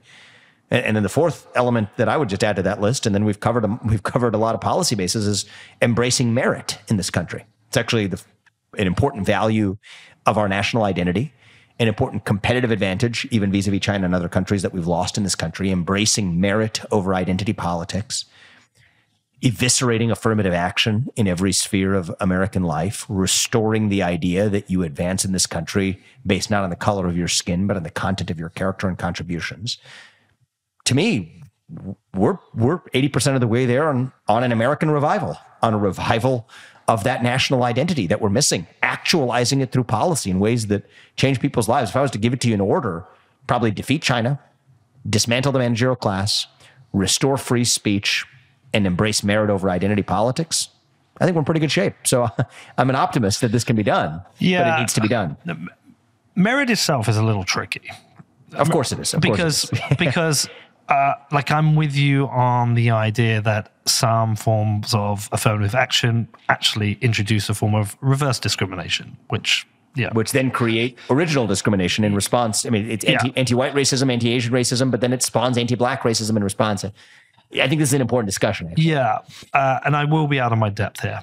Okay, but I but I do feel this is why the term, the co-opting of the term woke bothers me because the original definition of woke was you know, awake to social injustice. Social injustice does happen. It's becoming alert to invi- yeah. otherwise invisible injustices. That was the. And it bothers me that it's been co opted to be a pejorative, uh, you know, in divisive, polarized lefty right issues. Because I think social injustice is something important. We do live in a society. And if you want national identity, you think national identity is important, then there should be funding to uh, create better opportunities in neighborhoods that are uh, less well serviced, that help kids who are from you know, damaged neighborhoods or or fix the damaged neighborhoods themselves. Yeah, or, or you know, like uh, failed public school system that perpetuates a cycle of kids becoming growing up in that damaged neighborhood. I I I believe in coordinating society. I, am not an anarchist. I, I, I think social justice is important, and so I. Can I ask you a question? Yeah. Just for since we're using the words, how is social justice different from justice to you? Because I definitely care about justice. Well, ju- just, social justice, just, I don't know what it means. Just, justice uh, for me is the rule of law itself is completely fucked at times. But uh, justice to me is the rule of law. Here, here are the laws. Justice should be served. And justice matters. If I come into your house and I steal your car, I should be arrested. Like, like you've had a breakdown of justice in San Francisco where people are just walking into stores and robbing them, and they're not being arrested. And so they're being they've they've been told you can steal and it's okay which is damaging and dangerous for businesses. That is. I'm that is so glad you brought up that example uh, because that, that is a breakdown. that is social justice, though, in conflict with justice. No, to, I mean, the entire me, social justice agenda is predicated on the idea that actually those that distribution of property was sufficiently unjust that it's not worth society prosecuting crimes for stealing something worth less than $900, especially if you're a certain race. Yeah, but to me, that's poor. That's a poor. Okay. It's a good example, But it's a perversion It's a of- perversion. And look, I can give you in the justice system. I can give you poor examples of justice. I'm I'm in litigation at the moment in the UK, in the UK for tweeting words. Okay, I'm in litigation for hmm. libel. I think, and and I've been through a process which I think is not delivering a good form of justice. I think it's poor justice. So you can you it's justice or social justice, injustice. You can have them both. But for me, justice is the rule of law. Okay, looking at ideas of social justice to me is more kind of uh, avoiding any forms of discrimination or if there has been any form of like historical unfairness you do something to try and balance things it's not black v white it's not i mean gender's a great example. I ha- i have a daughter. The world is undoubtedly harder for her. Like anyone who says it isn't it just is. The I, i'm a man who's worked in the workplace. I've seen the differences how men work together and do deals and drink in the bar afterwards. I've seen how it's harder for a woman in those environments. I've seen how women are spoken to. Like anyone who says that doesn't happen it, it, it does. But like that ha- does If she was two, my prediction is by the time she's in the workforce, it's actually it's actually 180 in the other direction. But but, but Maybe, but, maybe much not. Of the, but much of the last 20 years, you're probably right. But Yep. but but it's the fact that society has moved forward. The society has recognized and made certain things socially unacceptable. Yeah, and, and, and you know this better treat like it was a man's world. Like the forefathers, they were fathers. Like they weren't foremothers. Like how many people were in in 1776? How many women were making those decisions? No, I, so, so here's here's where I am. Here's where I'm on the set of issues. You're saying important things, But- but the- but they're, so but they're, but they're, they're things we obviously recognize. Yeah, but what I'm saying is, is those ideas now of trying to create a better and fairer world from a place of that wasn't fair and a place of unjust social injustice has now become a pejorative, and I just find that disappointing. Well, here, can, can I offer you a theory as to why? I think the flag bearers of that movement need to pre-specify at what point they're done. Because it's not 1776 anymore. It's not 1960 pre-Civil Rights Act America anymore. I think that the question of when we are going to stop looking in the rearview mirror has to be pre-specified ex ante, or else we're going to two centuries from now, we're still going to be saying the same thing that you just said. Yes, the nation began imperfectly. Yes, we have made, I think, meaningful, fundamental changes in the structure of a society that correct for those injustices. And at some point, it's never going to be perfect. We need to decide we're going to move on. And I think that we are long past that place because I'll give you uh, for for the social justice ends being self defeating in their own right. Here's what I mean. Give you a, give you a, psychological analogy, uh, which is, you know, let's say you're a psychiatrist and you have a patient who comes in and used to suffer from severe anxiety, but now just su- suffers from like really mild latent anxiety that barely ever shows up. Okay. But occasionally he shows up because he's feeling a little anxious. The last thing you probably want to do is to shout at that person, don't be anxious, don't be anxious, don't be anxious, and to scold them. Okay. I make an analogy to where I see of the role of racism in a society too. I'm not in the camp of the anti woke crowd that rejects the idea that there is still widespread racism in the United States. I'm just in the camp of believing that that widespread racism is really, really, really, really small in magnitude, non zero, but small in magnitude.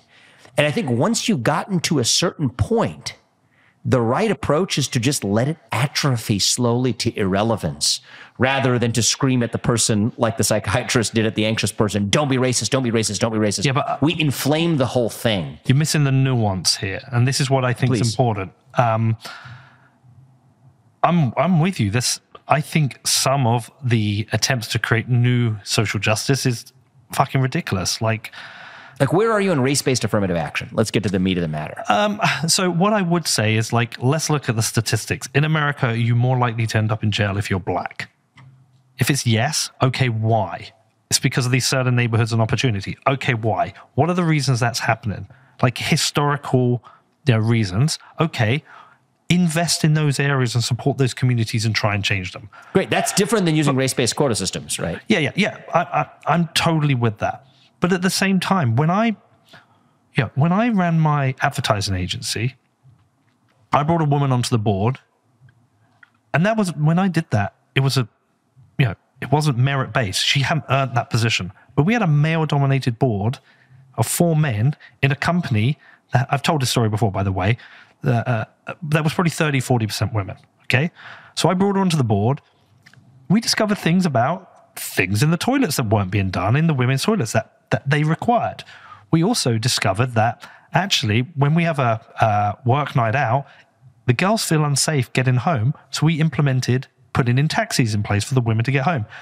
Yeah, it's, it's a fucking sad example of this, but one of the ladies were that ended up getting murdered, not when she worked for us. A few years later, a young girl called Sarah Everard, you can look her up. Hmm. She worked for me and we, we put that in place. She was murdered walking home during the COVID era. So, like, we learned those things by making that affirmative action, by putting that person in that seat. And that, that was a good thing. Like, I don't feel guilty about that in any way at all.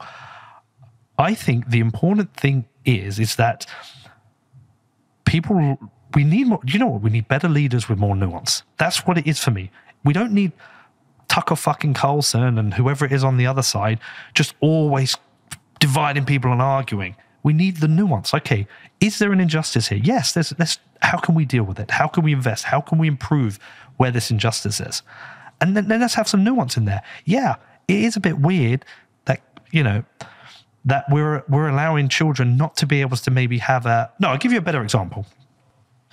Matt walsh made a, a, film about uh, what is a woman? I'm sure you've seen it. I actually haven't seen it, but I'm familiar with it. I'm familiar with it. Yeah, I've seen clips. it's half brilliant. And do you know why it's half not brilliant is all i wanted in that was him to sit down with somebody who's suffering from gender dysphoria and just say what is going on here help me understand both sides of this Yeah. So here's here's this is a very interesting discussion to me. The both sides of this, right? In the nuance, because I'm a fan of that. And in some ways, I feel like my own. At times, I catch myself losing my own ability or uh, even interest in engaging in that nuance because I'm interested in getting to a state of the world that sometimes I feel like will make me less competitively advantaged to do that if I'm encumbered by that nuance along the way. So I need, I, I- welcome folks like you calling me out on that along the way because that's not what I want from myself. But I'll tell you, uh, I'll tell you this. I think there's a false parity, parity, P A R I T Y, that we have created between the both sides. I'll give you the gender dysphoria example, and then I'll give you the race example because they tie together. Okay. Gender dysphoria is real, it exists. For the few people who have it and have had it for much of human history, it is a source of suffering. It is a medical condition. It deserves empathy. That is a tiny fraction of all human beings ever born, but they exist. There are people born without the ability to use their legs. There are people who are paraplegic, quadriplegic. These are rare situations, each of which demand their own forms of sympathy, empathy, care, and attention. What we have instead created is a culture that believes that we have to change fundamental social order to accommodate what is really a far rarer event, and in the process, create more of the problem itself. So if you teach a kid to doubt their gender identity at a young age, you are likely to create more gender dysphoria. Do I believe that the rise in gender dysphoria in America is actually just nothing more than the uncovering of a phenomenon that was always there? Or do I believe that it is a phenomenon that we have created by teaching kids to doubt their actual gender identity? I think it is much more the latter than it is the former. i think i think it's I think it is much more the latter. I, I, I, this, and you don't know how, when you have a kid that comes out in a given classroom, there's good data on this, the epidemiology on this, okay? It's, it, it spreads, it spreads faster than COVID. The R squared is faster than the R squared for COVID in schools. Of a kid who identifies or self identifies as trans, for the number of other kids in that same perimeter, it's almost like modelable like an infectious, like a like an R squared for COVID. You'll see other kids pop up at a rate that completely defy the possibility of what gender dysphoria could actually have looked like. And I think that we're creating it in the same way that I brought up in the race context, where I'm not one of these people that rejects the idea. I actually kind of agree with like Robin DiAngelo's presupposition that all of us probably have native impulses that are just hardwired into us because we're human beings, like evolved from apes to come to where we with tribal instincts of our own that have hardwired judgments that may be, among others, race based that we might as well be aware of. But at a certain level, at a certain point, there was a time in our history where that demanded a comprehensive societal response. But once you've kind of cleared the virus below the level of detection, when you try to still mount a comprehensive immune response, you kill the host. And I think that's what we're doing with the trans obsession, with the racial obsession. We are killing the host in the process of killing a virus that was already mostly gone. And, and I think that that's where the, the, yes, you have to look at both sides of this problem is a bit of a siren song when it's like 99% the way there, but it's really just the 1% that you treat as though it was a 50% problem that we actually recreate a 100% problem across the board. Yeah. And that's where I'm at on it. I'm I'm going to leave you with one thing. We're going to uh, we, we're going to need to follow up on this. I, I, I think you're going to need to spend some time looking at the money. And I'm going to send you some things, hopefully read and look into and why we as Bitcoiners care about this. We Bitcoiners don't care about, once you've gone down this rabbit hole, we don't care about the ability to just be able to put our money into this funny money and it's suddenly worth more. We care about why the money is broken and what the impact on society has been. I actually don't fundamentally disagree with you. I don't think you on, do, yeah. On, on, on the trans thing. I actually don't. But why? My thing is, why has this happened? You know, we've gone from a world where one income would pay for a family home and two kids and a car, and a mum would stay at home with the family. We're now at a place where two incomes maybe not even pay for one home. Like the money has been perverse. We have kids now, like broken homes, kids who are on the internet seeing all kinds of weird shit. I think it's more of a fracturing of society, the massive availability of drugs that kids don't need. Like we fucked with our kids and they're looking for identity. And then perhaps that's where that's come from. I think it's a very complicated picture. I don't disagree with you, though. That's the point. I, I think we're actually agreeing more than mm-hmm. we disagree. I agree with that. Yeah, I think that's true. But I would say we'll find we'll find two or three pieces for you. I think one of the you'd listed your four things like defeat China, blah blah. I think the one thing you're missing in there is the money layer and what's that that what that has actually done to people. Like this ability just to create money out of thin air, this driving of the wealth gap from by those who control the spigot. Mm-hmm. I think when you, I think that will be a new bow. You don't have to be a Bitcoiner. No, no, but I think that will be. I, I'm actually quite sympathetic to. I'm. I, I'm not. I don't call myself a Bitcoiner just because it sounds quasi-religious, but if it didn't sound quasi-religious, I actually would call myself a lowercase b Bitcoiner. And and the interesting thing is, I just put that into the dismantling the managerial class part of the narrative that I gave you because I do think it's the managerial class that's put in charge of of printing the paper. Yeah. I'll say I'll say two things about this. One is I think you got to be careful about not asking too much of Bitcoin. Okay. You may be addressing a very real problem, but don't put too much on the shoulders of addressing problems that are fundamentally cultural in nature that may or may not have to do with money. A lot of it will have to do with money, but not all of it has to. And I think that that sets up for disappointment if you ask for all of the world's perils to be solved by a money centric explanation. It's just something that it would be a shame that people should be disappointed because you could solve so much but not 100% that if you put 100% on the shoulders of Bitcoin, that might be a bit too much. I'm not. Yeah. Okay, good. Yeah. I, I, it's, it's, something that I've found it's, it's occasionally Some cropping do. up in the Bitcoiner crowd. Bitcoin fixes this. Yeah. Yeah, exactly. Exactly. And it, it's just, it's, it's almost uh, self undermining for, for, for the, for the cause itself.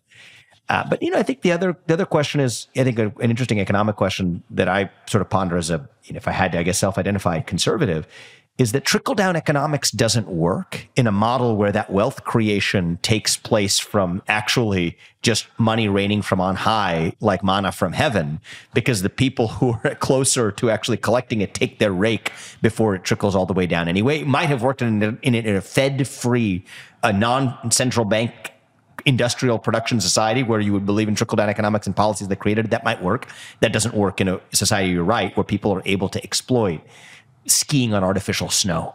And once you turn off the spigot, skiing might be work just fine if it wasn't on artificial snow that was created from on high. That's exactly the kind of slopes we've been skiing for the last, you know, 30, 40, 50 years in this country. We, we could go back and forth. I've really enjoyed this. Uh, we're going to have to follow. I'll come to you next time. Where are you? Oh, Columbus, Ohio. Why don't you come? Uh, you know what? We're overdue. We got to go and see Warren Davidson up there as well. Oh, good. He's We're, a friend. Yeah, uh, yeah. We got to go and see friend, Warren yeah. at some point. Like we'll get, we will get up to Ohio. If not, are you traveling lots? Yeah, all the time, man. Do you know? I think you should come to the conference in May. The Okay. big, the big Bitcoin conference. I think you should speak Where's it? it. Uh, be in Miami. Okay, what's it called? Uh, be Bitcoin 2023. Last year was like Let's do it. 25,000 people. But listen, let's stay in touch. We're going to send you some stuff. Let's stay I'll in do touch. that. We Yeah. got. I've, I haven't even looked at my notes yet. That's fine. We could go on for hours. where, where do you want to send people to? Oh, um, strive.com.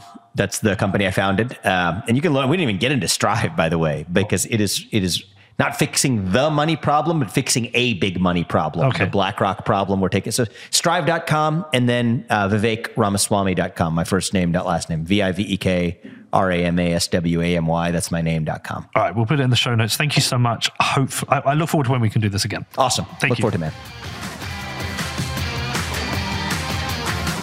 Okay, thank you for listening.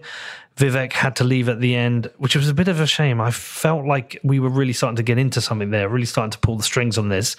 Um, but I have spoken to him. We will try and get him back on the show because I do want to expand on some of the things he said. Listen, I don't agree with everything Vivek said. Danny was the same. Danny afterwards said he didn't agree with everything Vivek said, but was certainly an interesting area to explore, especially this whole managerial class area, which he said is the defining struggle of our time. Definitely interested on your feedback on this. If you want to drop me an email about this or anything, please do get in touch and we'll get back to you as soon as possible. My email address is hello at what Bitcoin did. Okay, have a great rest of your week and I will see you all on Friday.